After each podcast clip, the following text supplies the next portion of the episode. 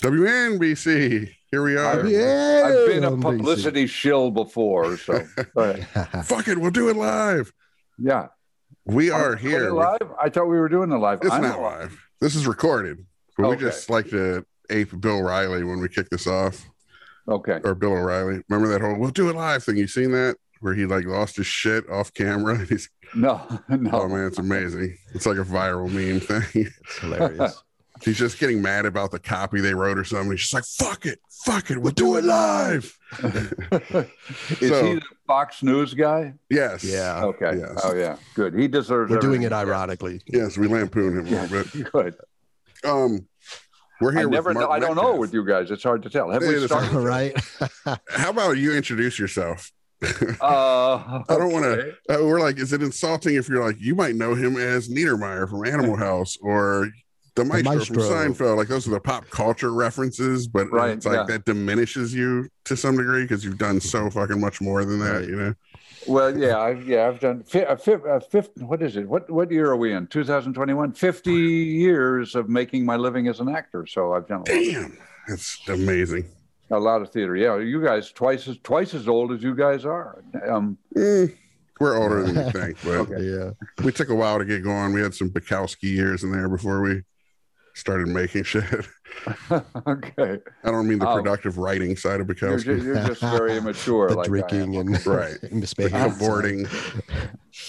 Um, it- it- so introduce my name is Mark Metcalf, and uh, yes, I, I was Douglas C. Niedermeyer, Sergeant at Arms in the film Animal House, which many people have seen and survived. And I played the, the pop Right. culture references are worth it. And, Sein, and the maestro in Seinfeld, a character that uh, dated Elaine, took her to my villa in Tuscany. And uh, don't ask if, there's, if you're thinking of going to Tuscany, there's nothing there. And uh, the master in Buffy the Vampire Slayer, a friend of mine once said my bio should be the title of my biography or autobiography, which should be from the maestro to the master. Mm, Yes. Uh, not what am I? I'm not. A, I'm a master of none or a master of nothing. But anyway, uh, but lots and lots of plays. Uh, you're in Wisconsin, correct? Are most of your viewership in Wisconsin?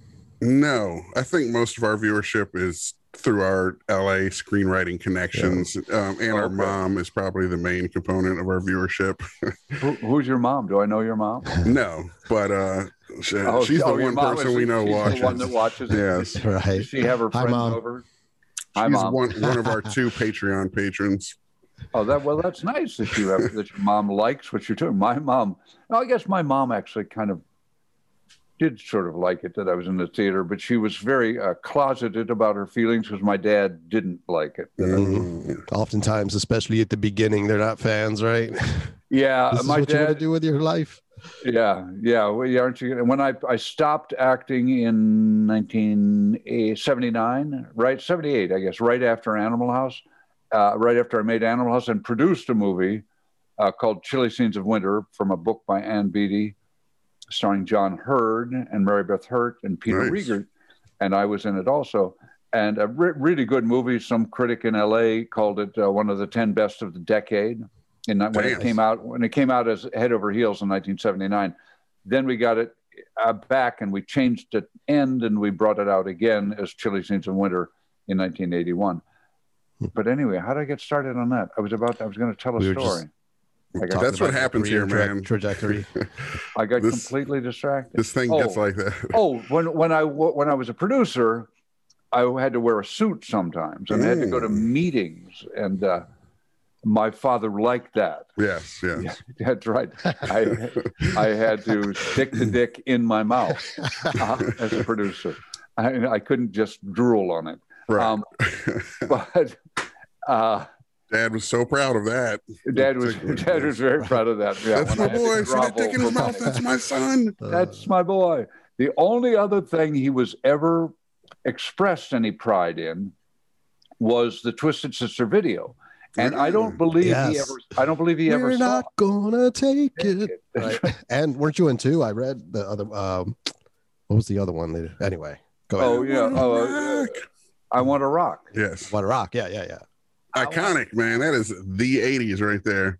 Well, in a lot of ways, it was. My father never saw it, but a friend of his, a neighbor of his, came to him once with an article from the local Pinehurst, North Carolina paper saying about the video. And when Tipper Gore did her, her hearings on sex and violence and rock and roll, Yes. that video was Mhm. played. One of them was played in its entirety in the Senate. And if that was, information was in the article, my name was in the article, Twisted Sister, and I think it was probably "We're not going to take it." hmm And my dad was very proud of that. Spoke to his friends about how his son's work was in the Senate record book. Awesome. Did he agree with Tipper Gore more or Dee Snider as far as Oh. that debate goes? He probably thought Tipper Gore was a crazed liberal. My father was uh, one of those people who thought Richard Nixon was railroaded out of office. Mm. I've often wished he'd lived long enough to see Donald Trump so that I Mm. could have at least heard what he had to say about Donald Trump. Interesting.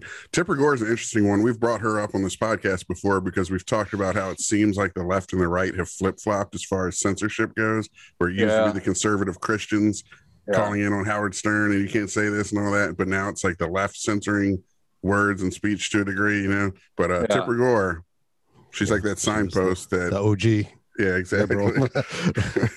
Which you think she's when it when it started to turn? I don't know if she's when she started, but she's at least a canary in the coal mine that you can point to that this isn't something Yeah. that just happened with Trumpism or anything. You know what I mean? Right. Well, I mean, in both of those parties and both of those, uh, uh, I mean, the whole country was founded by a bunch of people who uh, puritanical. Yeah. were, yeah, very puritanical, and and just the way Australia was founded by a bunch of crooks, we were founded by a bunch of uh, spiritual crooks.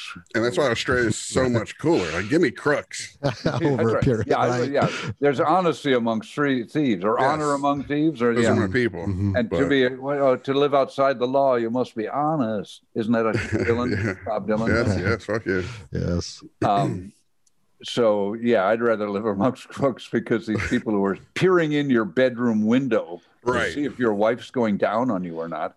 Uh, yeah, there's still laws against that in some places.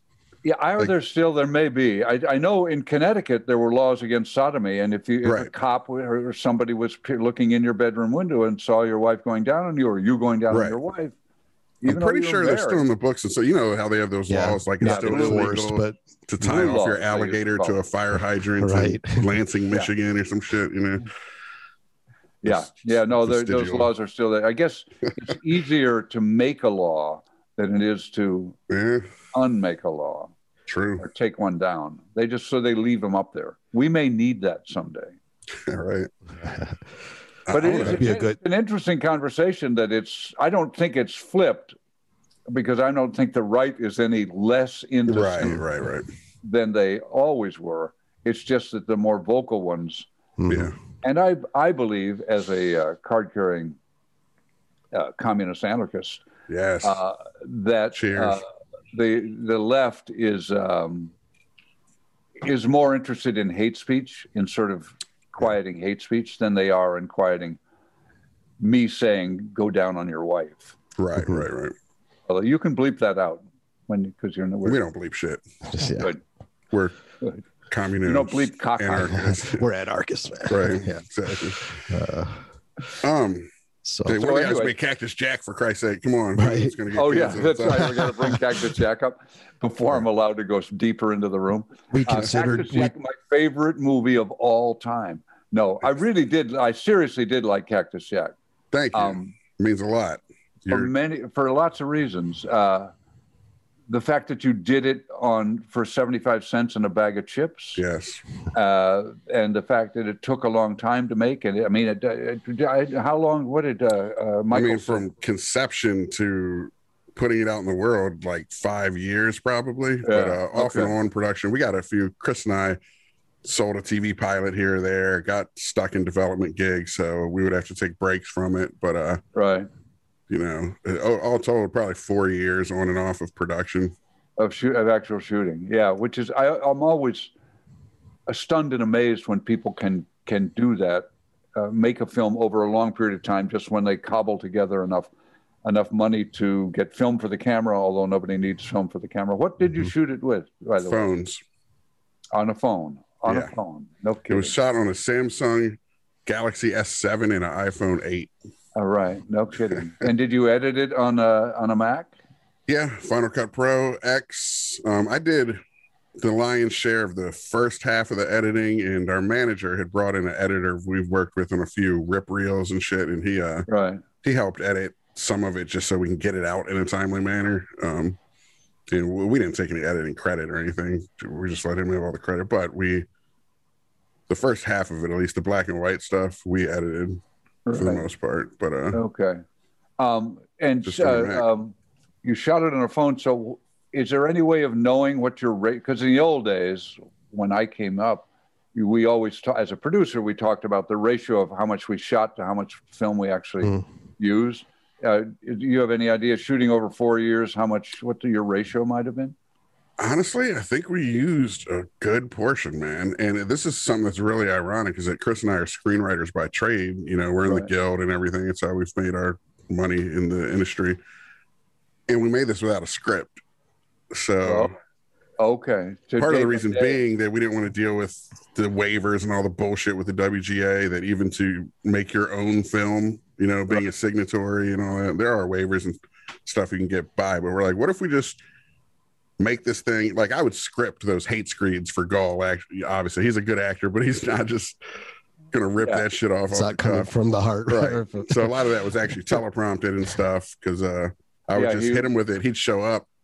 What are we doing today? This. We'd start reading it like Jesus Christ because I didn't What even want him horrible to. things are you going to make me say today? Yeah, I wanted to just have that energy versus him Right. reading it and then Yeah. "Oh, should we say this? Is this too much? You know, it's like let's just dive in.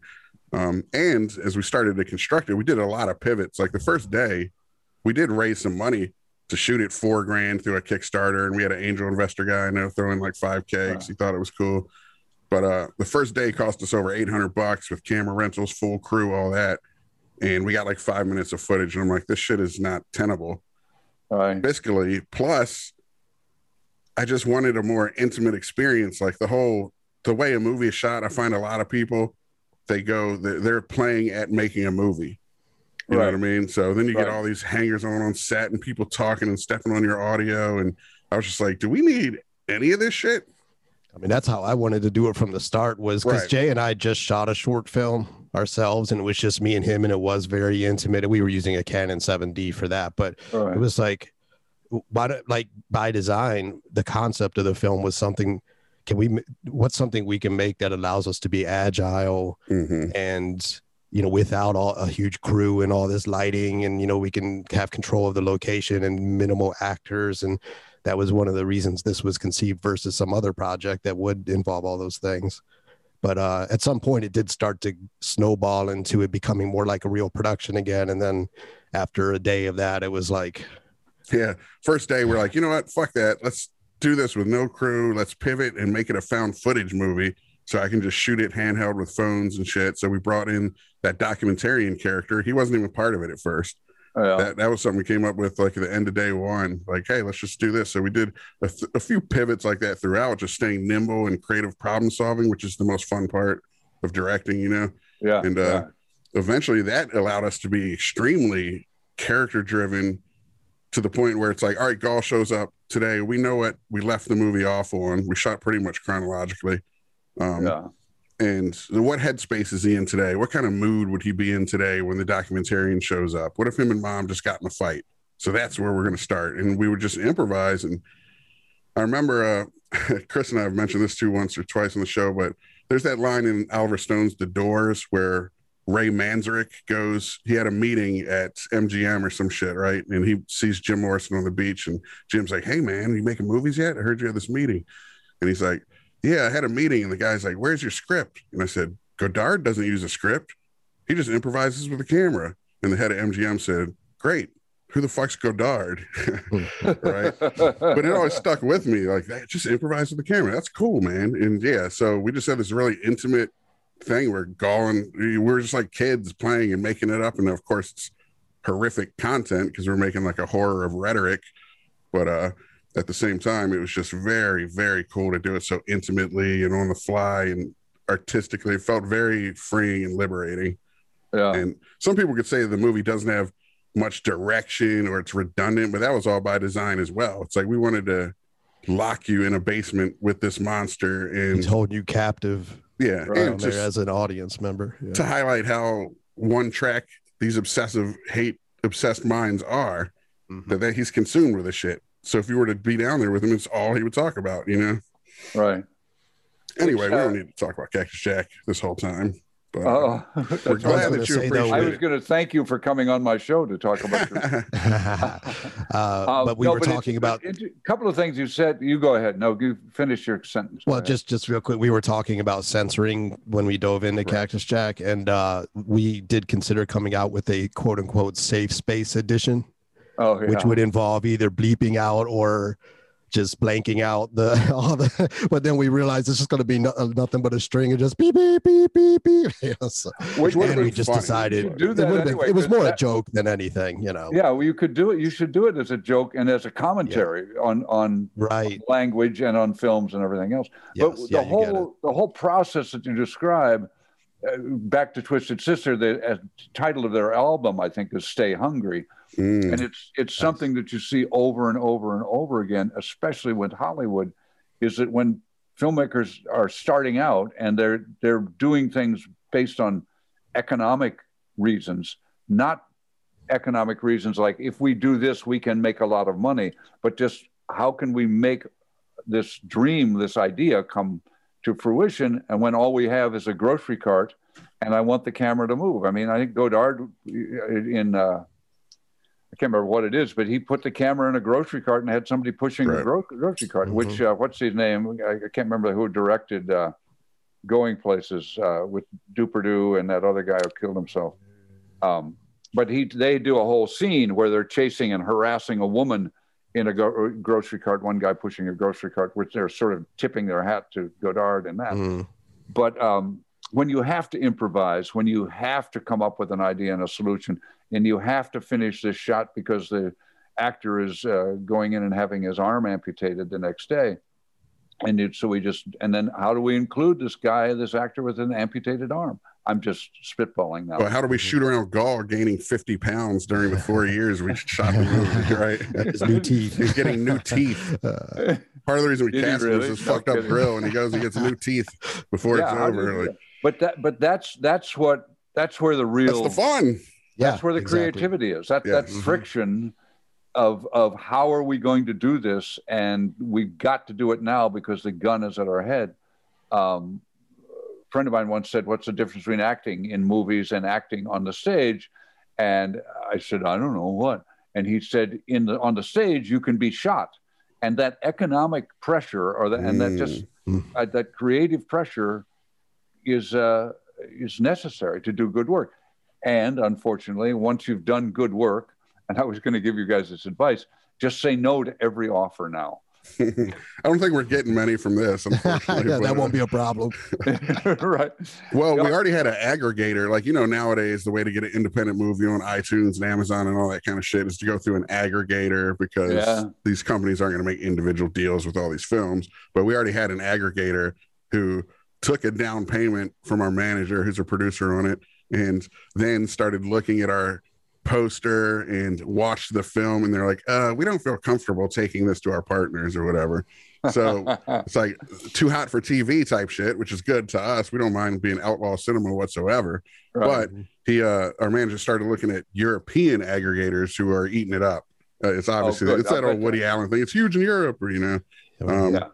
So hopefully we can do some damage over there. But yeah, no, and you may as well because, uh, yeah, because back to the, this country being founded by Puritans.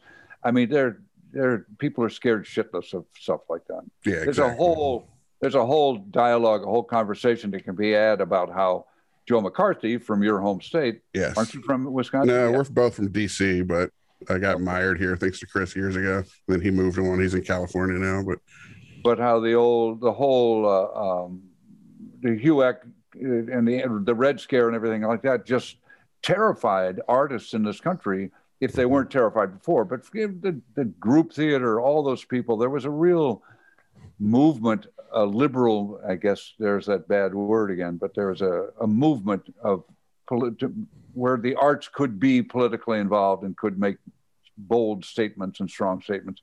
And McCarthy scared the shit out of people. And I think it's mm-hmm. still the business end of it is still scared.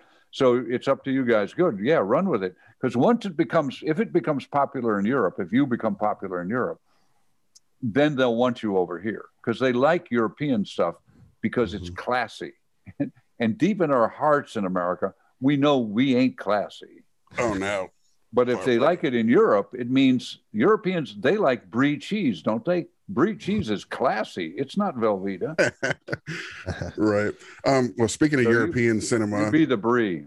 part of the Oh, the other thing I wanted show- to say about your Oh. process Oh yeah, yeah. and, and your and your and how your narrative works is back in the early days of, of of pornography becoming acceptable, the laws said that you couldn't do sexual content in a narrative form. So a lot of early porn that showed in theaters in New York on 42nd Street back when it was, as Truman Capote Yes. said, the soft underbelly of New York, was uh, in the form of a documentary. Mm. They would they would say, "Well, we're we're making an educational film," and they could slip it by and get it out and Mhm. get it in theaters and get it in front of people. The human. If they did a documentary on how to do a blowjob, right. Right. Oh yeah. Okay. it was good. Technique. So so so turning it, you know, turning Instructional the videos. And story. it worked. about- By the time you became a producer, you were, you know, well schooled thanks to those films. Right. um, anyway, congratulations. I hope I'm, I'm glad you're getting, um, you seem to be getting a response that you like, that you're happy with, even though you're not.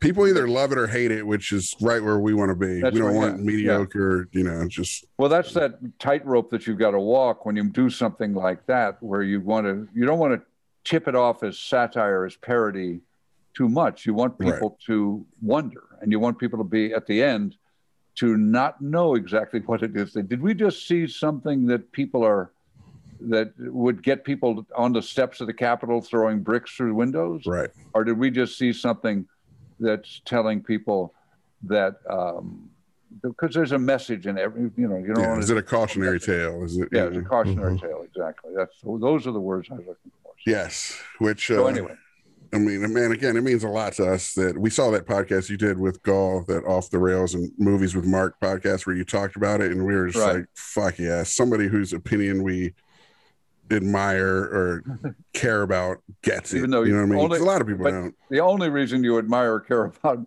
my opinion is because you probably like the films I've done that doesn't mean you must would agree with my opinion No, it's honestly, I probably have not seen as much of your stuff as I should have, but it's just seeing you talk about film. It's yeah, part the way reason you carry wanted you yourself. The, yeah, your Yeah. knowledge. Yeah. oh. Um, yeah which I was getting to part of the conceit of the show, speaking of European cinema and sensibilities, is to talk about a favorite movie as an icebreaker. We've already broken the ice, but Right. Chris and I did watch what you said is one of your favorite movies last night. Um, It Children of Paradise, Les Enfants de Paradis. Paradis. Yes, Les enfants de paradis. Yeah, it's great to say in French. it is such a beautiful Yeah, language. so you you watched it for the first time, but you Yeah. Yeah. you heard of it? Yeah, I was well Yes. aware of it. It was uh I've had for years one of those thousand and one movies to see before you die books where like the Yeah. binding fell off and I would just every time I took a shit, I would read the same movie entries over and over again. I just kept it in the bathroom. Um Right. so it eventually fell apart from being waterlogged from showers and shit like that. But that was always in there, and that image of Baptiste always stood out to me in the Yeah. Mime, pantomime, uh. And the, grease yeah, paint uh, and everything. Yeah, exactly. I think Pierrot is the character that he's dressed up. It's that's the cos, uh, yes. it, which is straight out of Italian commedia and the French adaptation of Commedia dell'arte. And Yes. Yeah, it's And dude, it, it's an astounding fucking movie. It deserves its place in that book. If you were to Absolutely. suck that book down to hundred movies to see before you die, or Mhm. fifty maybe, I'd put it in there. It Probably has it its is place. Yeah. oh, amazing. glad So thank was- you for picking it. Yes. Yeah, I was intimidated I by the three out. Go ahead.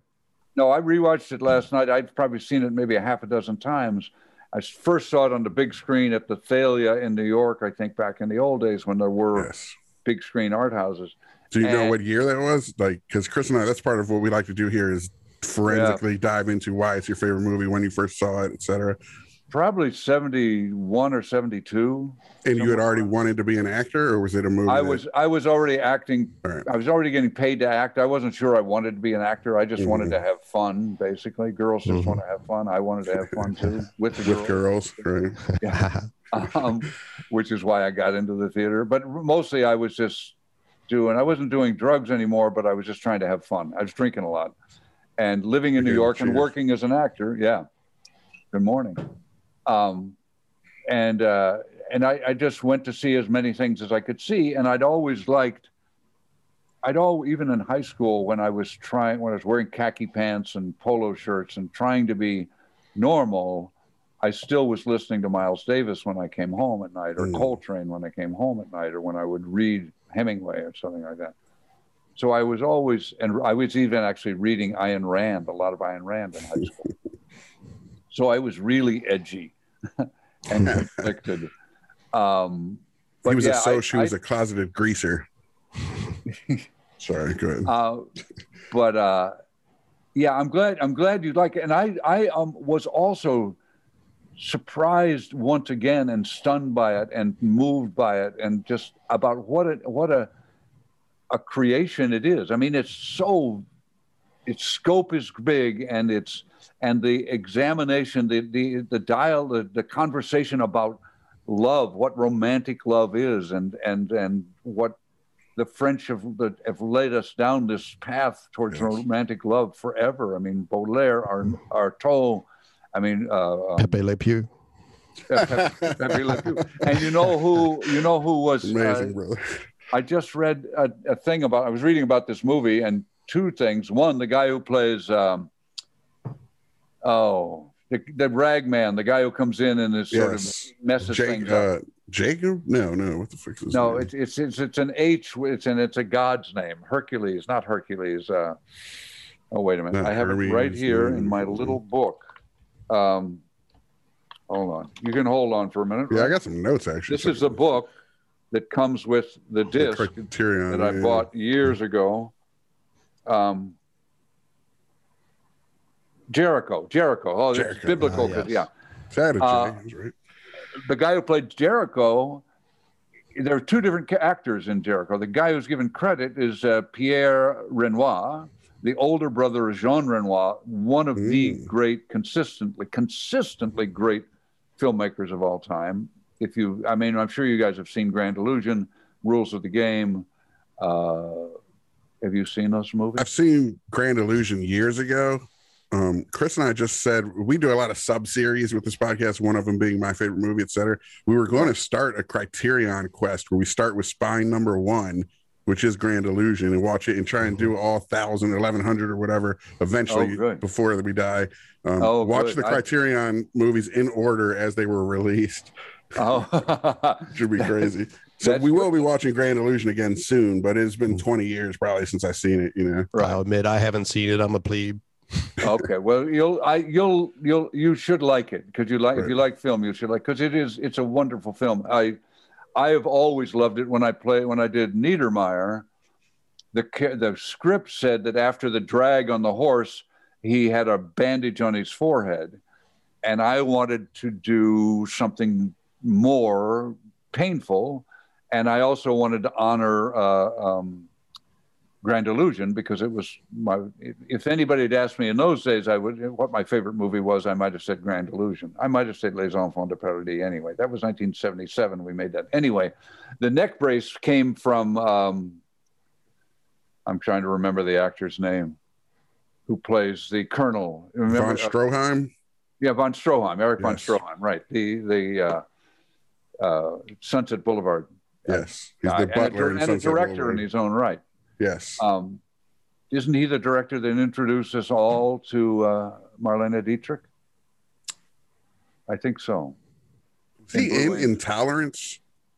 D.W. Oh. Griffith's Intolerance was he in that or something? No, he wasn't. Oh, in I don't know. He might have been. He he goes back and he has his, he's touched a lot of of yeah, early- he's some. Nobody talks about him.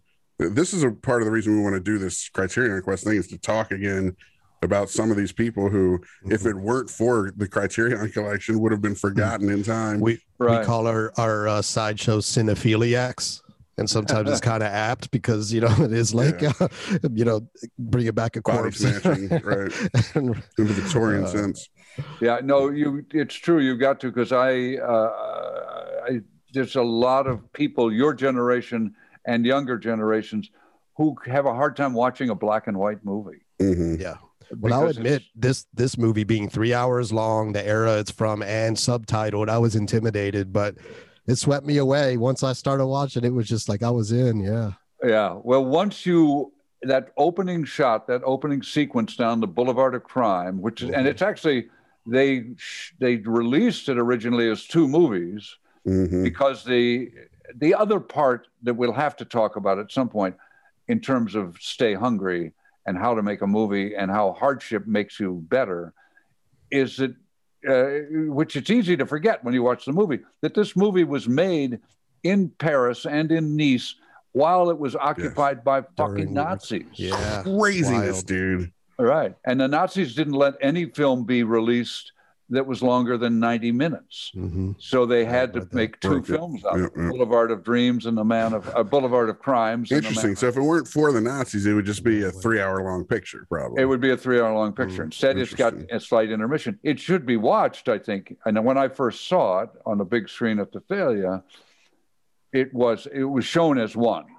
I didn't. I don't think I realized until later when I was reading more about it that it was actually a, not conceived of. It was conceived as a as a document that we're just going to make Right. until we're done making it.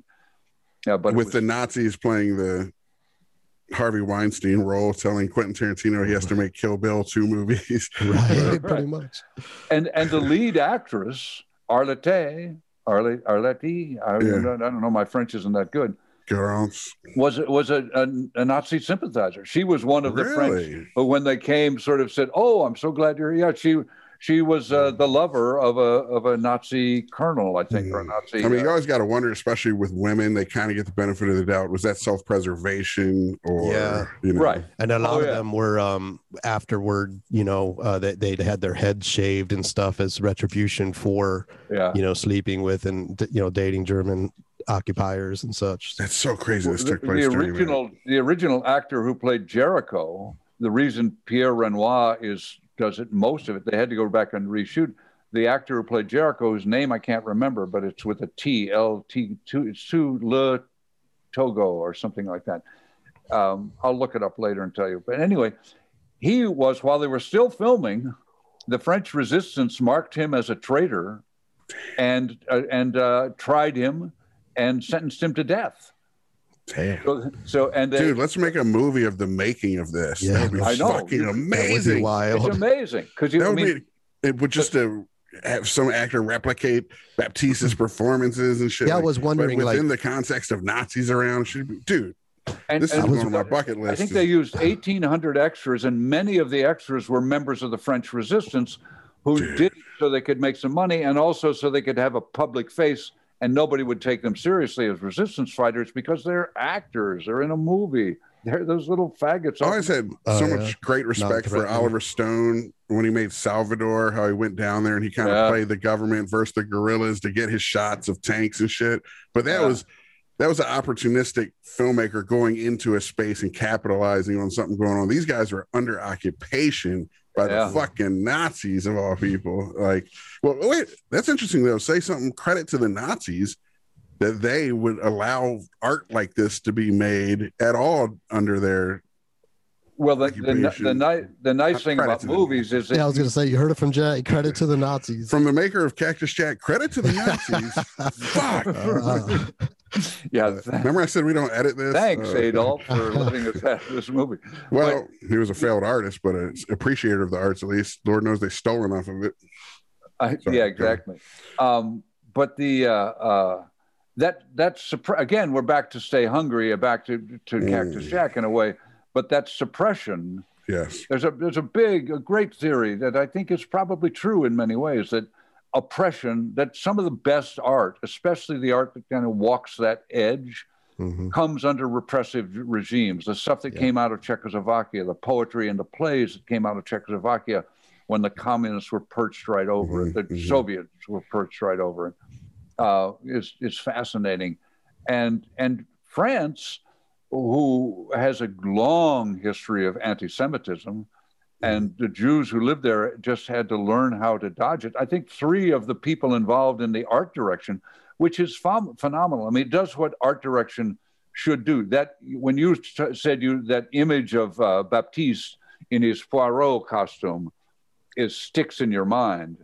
Uh, the, from the costumes, from from Arlete's costume when she first shows up with that that kind of bustier thing where she and she doesn't have. I like that costume she's in when you first see her, when she's in the Uh, bathtub. The birthday suit. Oh yeah, yes. When she's, I That's know. my favorite of the costumes.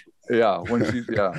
Uh, when Well, she- actually, it might not be true. When she wrapped that blanket around her, Mm. that might be the best one. Yeah. for a woman who, in my, for my personal taste, is not particularly attractive, she's just so fucking sexy. You yeah, know, I didn't want to say anything about her looks, but now that I know she's a Nazi sympathizer, fuck her. Ah, yeah, she wasn't that hot. she wasn't all that. That's one of the criticisms I've seen of the film is people saying I don't buy that this something about Mary shit Right. goes on with her, but I buy Well, it, man. Helen and they of did a Troy. great job of casting the bungled and the botched, the people in the street, Mhm. the Jerichos. Where if Oh. you look around at all the extras, they all look beat to hell compared to her. So if you were in that time and place, she would be this flower. she would be the one you pay attention to. Yes. And it's And the it's other like the thing. heart wants what it wants, kind of speaks to that. Yeah. I don't know if you've ever had a French lover or or loved a, a French person at all, uh, you know, in an intimate way. But there's a we tend to like shots of girls in bathtubs where you can see their boobs, and we tend to like big butts or really nice tight area. But the French, and the French probably like that too. But that's very much an American uh, thing that's laid over. The French really tend to go more for. Look at Simone Signoret, Mhm. one of the Mhm. great actors. I mean, she's not anybody you'd sort of an American man would run across the street to to get in front Yeah. of to talk. But what Americans would call a flaw, they would look at it as a feature, like Brigitte Bardot's gap teeth or something. You know what I mean? right? Yeah, exactly, exactly. That that becomes character to them, Right. and that becomes. I never depth. noticed her teeth. I'm just kidding. Go ahead. Ah, yeah, I know you weren't looking. and I wasn't looking at your teeth. She's- She's all timer. Uh, um, but uh, so so it, and it, it the fact that she's not that hot like you say like we call a, a woman Mhm. hot um, it's being kind of facetious. i think yeah. actually adds a layer to the dia- to the dialogue to the conversation about love what Mhm. is love Mhm. what is Yeah, desirable exactly. because four men risk dying and killing themselves and risk everything they have because of her and i i buy it even though as I you say too. hmm she's not knocked down drag out beautiful but i Part buy of it is that they can't have her. I think too. You know, Yeah. when you're denied She it, you, know, you a want it more. Yeah, yeah. Exactly. She's kind of aloof. Well, and her idea that love is simple, she says. It's Yes. like, is it really? No, this movie is what love is. You know, Charles Yeah. Well, Grodin. they overcomplicated it. I you just know, saw a clip. Charles Grodin, we unfortunately lost this week. yeah He was in this little cameo bit in Louis C.K.'s series, Louis. Did you ever see that bit?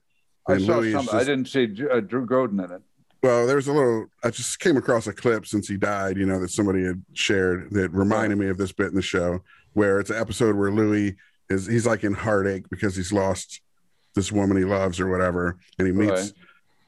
Charles Grodin on the street, who plays his customary, you know, uh, gadfly, I guess you could say to a degree, where he's saying like, "You're hung up on like the good times that you've lost, thinking that's love." No, this what you're in right now. This Mm, is the love. pain. This is the suffering, the misery, heartache. and he's like, so embrace it. Like this is true love. The the the bad part is when this ends and you don't Right. care anymore. Mm. And that's very much what I felt this movie was doing. That it was embracing the idea that the love is this, to a degree, torture, um, and the greatest sin would be for Baptiste to stop caring or something. You know what I mean? Which she thought he did, and she's kind of crushed at the end, even though she plays it very reserved because I think she's a woman who's probably starts the movie as having some maybe prostitution in her background and shit. Even Yeah. you know what I mean? She's used her looks to get by, so she's kind of she's a mistress herself. she's a mistress to Exactly. whoever will pay like she goes off with the aristocrat because Exactly. basically because he can Yeah. protect Security. her Mhm. and give her a cover. Take care But she still remains. She remains her. She remains herself. Always Yes. remains always true to herself and evolves her own notion of what love is. This And- is, but you're right. That's ultimately what love is about: is Yeah. suffering. I mean, Grodin's saying is. it's not a. That's not It's a great. new original thought for him. Well, and you know, Louis being very influenced by this kind of shit as well. The Yes. French, you know, the stuff that influenced Woody Allen, who he might have been influenced by proxy, you Oh, know, yeah. but uh, that we don't get very many American sophisticated takes on love like this. I feel like maybe we do in the independent scene, and I'm just not catching those movies because they aren't marketed to me, or you know, Oh, yeah, we don't uh, embrace. I mean, it's it's mostly about sex for us. I mean, and it is about sex. For and it's just very too. binary. I love someone or I don't, or if if I love someone, I'll fight to the death to protect them, type shit. You know, Right. you getting action tent poles and stuff. But uh, And that's who's really which of the men, the one that suffers the most in terms of what we're talking about is uh, Baptiste. Mhm. Uh, but he's the one that has everything Natalie that we think yeah. happily married Yep, with yep. a woman Right. who, as if there is unconditional love, the woman whose na- character's name I can't Mhm. remember right now. Natalie, yeah. Natalie, that's right. She loves him unconditionally from the beginning. which and is if a kind of possessive and stalkery and Right. covetous. you Sometimes know? that's a turn off, right? Yes. exactly. Uh, if it's too But that again is what love is. Love is about possession to a large degree for many of them, and the count Right. showed that. So yeah, that's cool. Using the four suitors allows you to show the facets yes. of this multifaceted diamond that is love. You know, Yeah. And it's so, I mean, it's so, it always used to sort of give me a laugh that it was, it's, when we say I love you to someone in this, in this culture that we live in, we expect an answer. Mhm. I mean, I, I love you isn't necessarily a statement, it's a question It's a question. Yeah. Most of the time. amazing. And, uh, and, and it, I think this movie exposes that too in a non cynical way. I mean, it's still, they Yeah. call it, they call it poetic realism. Marcel Carné Mhm. was very involved in poetic realism, and it is from the language. Uh, it, it's not naturalism, certainly. That there, it's it takes place in and about and around the theater, uh, and what could be more unnatural than the theater? All right. and and yet, uh, and yet we always look to the theater as we look to Mhm. cinema to see ourselves, to find out who we are. So we look to this elevated, uh, st- uh, stylized, and and the most popular artist in the film is Baptiste, a mime. Yeah. Yeah, Yeah, I was never a big fan of pantomime, but watching this, I, I loved what they did with it. Um, the Oh, stuff yeah. with the rope and everything, and I, Yeah. dude, it's yeah, it was true It's so great. When he- poetry, man. It's when he acts in out the real it's real sort of revelation that it's not Marcel Marceau or all those guys in the corner of uh, of uh, 59th Street and, and Fifth Avenue doing the box. Oh, I'm Mhm. here. It's a box, and oh, I'm trapped. It when he acts out the crime that he sees mm, that was great. in the yeah. street, uh, it's it's brilliant. I mean, Br- it's, truly you, you suddenly see what. Yeah, I kind of had to pick my jaw up during that sequence Uh, yeah. because, and that's something again that he does so long, long takes, yeah, long actions, long scenes. Period.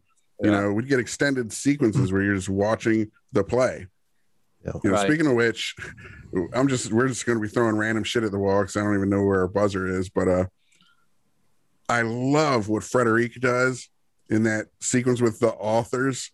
How he takes over this play that he thinks is shit and Oh, on the stage. As an breaks the fourth wall. Yeah. yes. Have you ever desired as an actor to just stop. Pull a and- Frederic Oh yeah, just- oh many many times. uh, uh, I did a play off Broadway, and I can't remember the director's name because I really hated him. And this play was good. It was called Macroon's Guevara. And uh, my response was not to sort of step out in the light and take it over. I just blocked myself. I just went and sat in the corner mhm. and watched it and shook my head. And and, and I would say my lines, but I just, nah, nah, nah. I'd obeyed the rules, but I, yeah, well, that's what most people would do. So there's a wish Yep. fulfillment. It's like a fantasy scene, and a superhero Yeah. move he pulls where he Mhm. does that, and at the end, I mean, the way it fucking and, ended. and then he ends up dueling and Yes. killing Well, just uh, as the that- author. the authors of the true crime or whatever are there, like literalizing author. It was fucking I, brilliant. I man. love how when he showed up for the duel too, they were like, "Oh, he's on time for once." yes. and then he shows up, and the next scene he's been wing shot. You know, he's in a fucking Yeah. sling because he caught Well, one is that, that, arm. is that the duel that he shows up for where he's just com- totally drunk? drunk, yes, hammered. Yes, he was drinking with Pierre, the criminal, the previous night. Yes, uh, Lacenaire, That's right. whatever. Yes, he Yeah, was an no, that- amazing character. Each of these All- characters almost deserve their own fucking podcast. All these guys were based on real people too, and the actual Yeah. guy that Pierre was based on was gu- guillotined at like thirty something for his Damn. crimes. Yeah. Which, which one? The uh, oh, the Uh, criminal. the criminal Pierre. criminal, yeah, the guy uh, with the with the spit curls on his forehead. Yes, yes. the Great little character. Prince mustache and shit. Yeah, yeah, that's right. Which, which I kept trying character. to look at to see if that was a fake mustache or if he actually grew it, but I think it was fake. But Don Juan DeMarco. He took a Yeah, he was he was getting and and the whole movie started. The idea for the movie started when Carné and ran into Jean Louis Barrault, uh, who plays Baptiste in Nice, because they were both in Nice, I guess, because it was a nicer place to be when you're in Yeah. a country that's occupied by fascists. Hmm. Um, and they started talking about the theater and and Barrault was talking about this mime, uh, Darabou, I think his name is, Mhm. who uh, uh, I can't remember the story we told about him, but it's a good story. And uh, they decided to make a movie, and then Jacques Prévert, Jacques Prévert came in as the writer, as Carné's uh, uh, his guy who longtime collaborator. Like if you guys work together, the way the Coen brothers, one Mhm. tends to do more of the FaceTime directing, and the other one does the, Mhm, mhm. the writing directing. And um, and and they came up with that movie because of that, because of these yeah these three actual characters. Amazing. But yeah, they're such great, rich characters, and you get to see them grow. I mean, the Frederic uh, character who you see in the beginning. Uh, trying to pick up Arlette, trying to pick up Garance. Yeah, at first you're like, you don't know he's an actor. It's like, is he a con man? Right. I know. It's like, oh, he's an actor. So yeah, Yeah, so he can do that. But He is I a don't know. I, I want to. I wish I was young enough. I want to run out and get in a crowd of people as soon as we're allowed to be in crowds of people, Mm. and uh, run in front of a per, of a woman that I think is attractive, Yes. and so I can walk towards her and bump into her going. Dude, he had game. Right, Dude had serious game. Um, great line. Speaking of the crowd too, when this film opened because of COVID and everything, I just got shook for a second. Like, whoa, just how Yeah. tightly packed everyone is on the streets in these cities, and just really, And they weren't without their plagues then, of course, Yeah, in that, exactly. those periods. So Oh, yeah. yeah. it's, yeah, they had. They it's crazy to think survived about. Somehow. Yeah, but that those open that opening scene and then the last scene when Garance goes off in the carriage Mhm. and Amazing. he is caught up in this sort of Amazing. of humanity. Yeah, just the most of force them dressed as as him because Yes. he's so popular. right It going is the wrong way. astounding. blends into the Yeah. yeah the mass. Yeah, towering filmmaking, honestly, and it's like, Well, it, you know, I thought as I was watching it, and I thought afterwards that for me, filmmaking and being involved in in filmmaking and art begins with this movie. It's like the Book of Genesis. If there is, if if life is a Bible of, of like the Bible, it's it's Like a it, creation seems myth, to me yeah. to be the origin of so much. Mhm. notions of romantic love, w- ways of making a movie.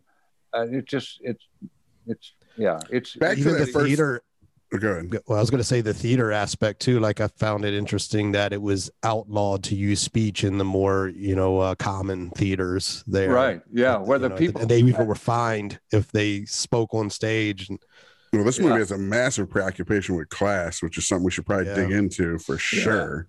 yeah Um, well the whole the whole notion that's that's repeated again and again and again very, of the the people the people the workers the gods. the people the Yeah. people who, who make they were the children of paradise, right? The, They- the they- gods. the yes. children of paradise right they're in they're they sit in the, what they call the gods Yes, Mhm. exactly. And at one point, they're referred to as the gods. This is why we do it. couple We do times, it for yeah. them. There's a great uh, Mhm. J.D. Salinger in uh, Franny and Zooey. There's a great long speech about Zooey asks Franny why he acts, and he goes on this long speech about how he does it for the fat woman in the balcony. Who do you who do you act for? Uh, Mhm. Because we're all we all we this whole fourth wall bullshit. Uh, where we were talking about Cactus Jack again. How you deliberately turn it into a documentary, would break the fourth wall, direct address to the camera. Mhm. This fourth wall bullshit in theater and everything else. No actor goes up to that wall and says, "Okay, I don't. I know the audience isn't there. The audience is always there, so you're always performing for the audience." Mm. Um, oh, I got lost. I got sidetracked. What was I Well, to say? Let me sh- throw Yeah, in something that might help jog your memory. Is that it Yeah. brings up to me one of the scenes that jumped out to me is the scene where Frederic and Baptiste are talking about acting. And Frederic is so ego driven. It's all about what he wants to do. He wants to re- Mhm. resurrect Caesar and have these great men live through him and all this shit. But for Baptiste, it purely is about the gods. It's about the And, gods. man, Yeah. yeah. shit, I even had a quote or two I wrote down, but there's some amazing dialogue. Maybe I should pop it up just to give people a indication of what we're talking about, the level this movie's operating Yeah. at. But uh I don't know if that Glad helps jog your memory at all. But Yeah, no, that no, that's that's the scene I'm talking about where it, where they're having that conversation. here's what and Baptiste says Yeah, They understand, though they're poor. I'm like them. I know them. I love them. Their lives are small, but their dreams are grand. I don't only I don't want only to amuse them. I want to move them, frighten them, make them weep. You know, so he's very yeah. Watch. No, he, he's he's the true artist, exactly. Mhm. and and and Frederic, as wonderful an entertainer as he is, as great a performer, as bold as he is to take over that play that the authors don't know what they have and don't know where to go with it, and to turn it into a a, a farce comedy uh, satire on writing itself. Meta. He made it meta. Yeah. Yeah, it- but, but that that takes a different kind of ego, a different shape of ego. They're they're all they're both valid and they're both necessary Right. and they both exist. But and they both exist in every great artist, even like uh, Mhm. Baptiste has a piece of that in him. Oh yeah, He is Yeah, not he- completely altruistically performing. Right. You know what I mean? no, it's, no, he lives well, but he Yes. does. I but I think Well, I mean, even what it feeds him in his just- soul. Yeah. You know. right. He- That's but why he, even be up on a stage in the first place if you don't have some sort of need for, you know, attention To or be- ego have Or to to express look yourself. Yeah. You know. Yeah. and you know the fellow who plays his father uh, was his mentor in the in in my in pantomime in mime theater. Mhm, mhm. Uh, oh, in real life, he was. Yeah, in real life. His name is what's his name? I'm going to look up his name because I can. Um, oh yeah, I can that, look that it up. buzzer's coming. That sword Yeah, of know, Damocles is. Well, he's looking that up. No, I'm not trying to pressure you. Six I lines of I can't dialogue. find But uh, yeah, find some more dialogue. I'm glad you took notes because I never do. I just sit there with slack jawed, wrapped, and looking at it. Well, Um, before hopefully before the buzzer, but maybe if you stick around for some overtime, I want to get Yeah. into the class politics of theater itself and how elitist it is Yeah. price wise and how exclusive it is versus Oh yeah, but uh we'll get to that later. But uh yeah I know, I know. That's La is the criminal guy, and he says to Right. Garance at one point, I'd spill torrents of blood to give you rivers of diamonds. It just feels like one of the great lines from a romance. Yeah, this criminal Rivers of diamonds. yes. I'd spill Torrents of I'd Oh, murder good. so many people to give you Mhm. but that's how he expresses himself is through Yeah. you know, it's just made it's so great for his character to differentiate him from these other guys who, you know, Yeah, murder isn't their way into everything. yeah. And it also it gives those people who, who love to make horror movies, which I I've made a couple uh, sort of low budget independent horror movies or paranormal, you know, those what they call genre movies. But it sort of gives them license to love blood and to in Yes. some way. I mean, it opens the door for for that kind of because he's a whereas he's a criminal and he does and he does bad things, but he's also respectable. I mean, there's also there's there's Mhm, humility in him, and he makes Mhm. he makes decisions based on like when he goes and kills the count. He Yes. assassinates the count in the in the in the Russian bath. or We're like rooting for him to kill the count to a degree. Mhm. Somebody had to kill him. Right. He's the, coldest uh, of, Uh-huh. of all the people. They all they're passionate. They're It's, all a, it's Shakespearean in that regard. I mean, Yeah. it's so Yeah. well constructed that he's the guy who everybody. It's like their potential is fulfilled, even though the movie ends ambiguously to a degree. You know, it doesn't tie up every loose end. No, it doesn't. Mhm. Yeah, we yeah. I, I when it was over, I thought, but I, I want to know what happened to Frederic. Right. what happened to him. That's great. That's how life is, you know. Yeah, so many people yeah. I've come across, and especially you as an actor, I'm sure through all these productions. I wonder what happened to that guy, but you know, yeah. Yeah, you Yeah. get lost in the crowd like uh, Baptiste did in the end. Eventually, Yeah. you know, that's speaking of Yeah, Baptiste, here's another. I- say that again. I was going to say another great line of dialogue, but uh, I didn't know if you had found your quote or if we just sidetracked you from it with discussion more, but uh, or your name you were looking for. But I can't. I can't. No find it. worries. People it's can look this shit yeah, up. People can look it up. Yeah. But he, but there's there's a lot of history because that's what the thing I was going to say about Jericho. There's a famous, famous, famous actor who came a little later in French cinema, Jacques Tati. Do you know Jacques Tati? Have you heard of again, him? I'm- familiar with him just through Criterion and shit, but have not watched those films yet. He's like a version of uh, their version of uh, Charlie Chaplin, maybe. Although I think he does Hmm. talk, but he's sort of created a character, and and he came out of the same. He was like a, a stu. I believe he was a a student. Barrault was a mentor of his. Barrault was uh, has always been. I think probably since even before this movie. Oh, it was a great hero of mine. There's a story about him doing some talking about what the, the power of the actor and the mind hmm and they talk about that too. He talks about how you know you're it's working when you can feel the audience's heart beat with your beat heart and hear them breathe as Mhm. you breathe. And I remember for myself back in way back in college, I did a play by Harold Pinter called The Birthday Party, and there's a point at it where the character I played, Stanley, can't talk. He's so terrified he can't talk, and he's oh, oh, he's trying to talk, and I was making these gagging sounds, and there were people every night. There were people in the audience who were making those sounds as I was making them. Yeah. Sympathetic gaggers. Yeah. right. Yeah, uh, they were trying. Uh, they, were, they were so connected to what they the could character- relate. Yeah.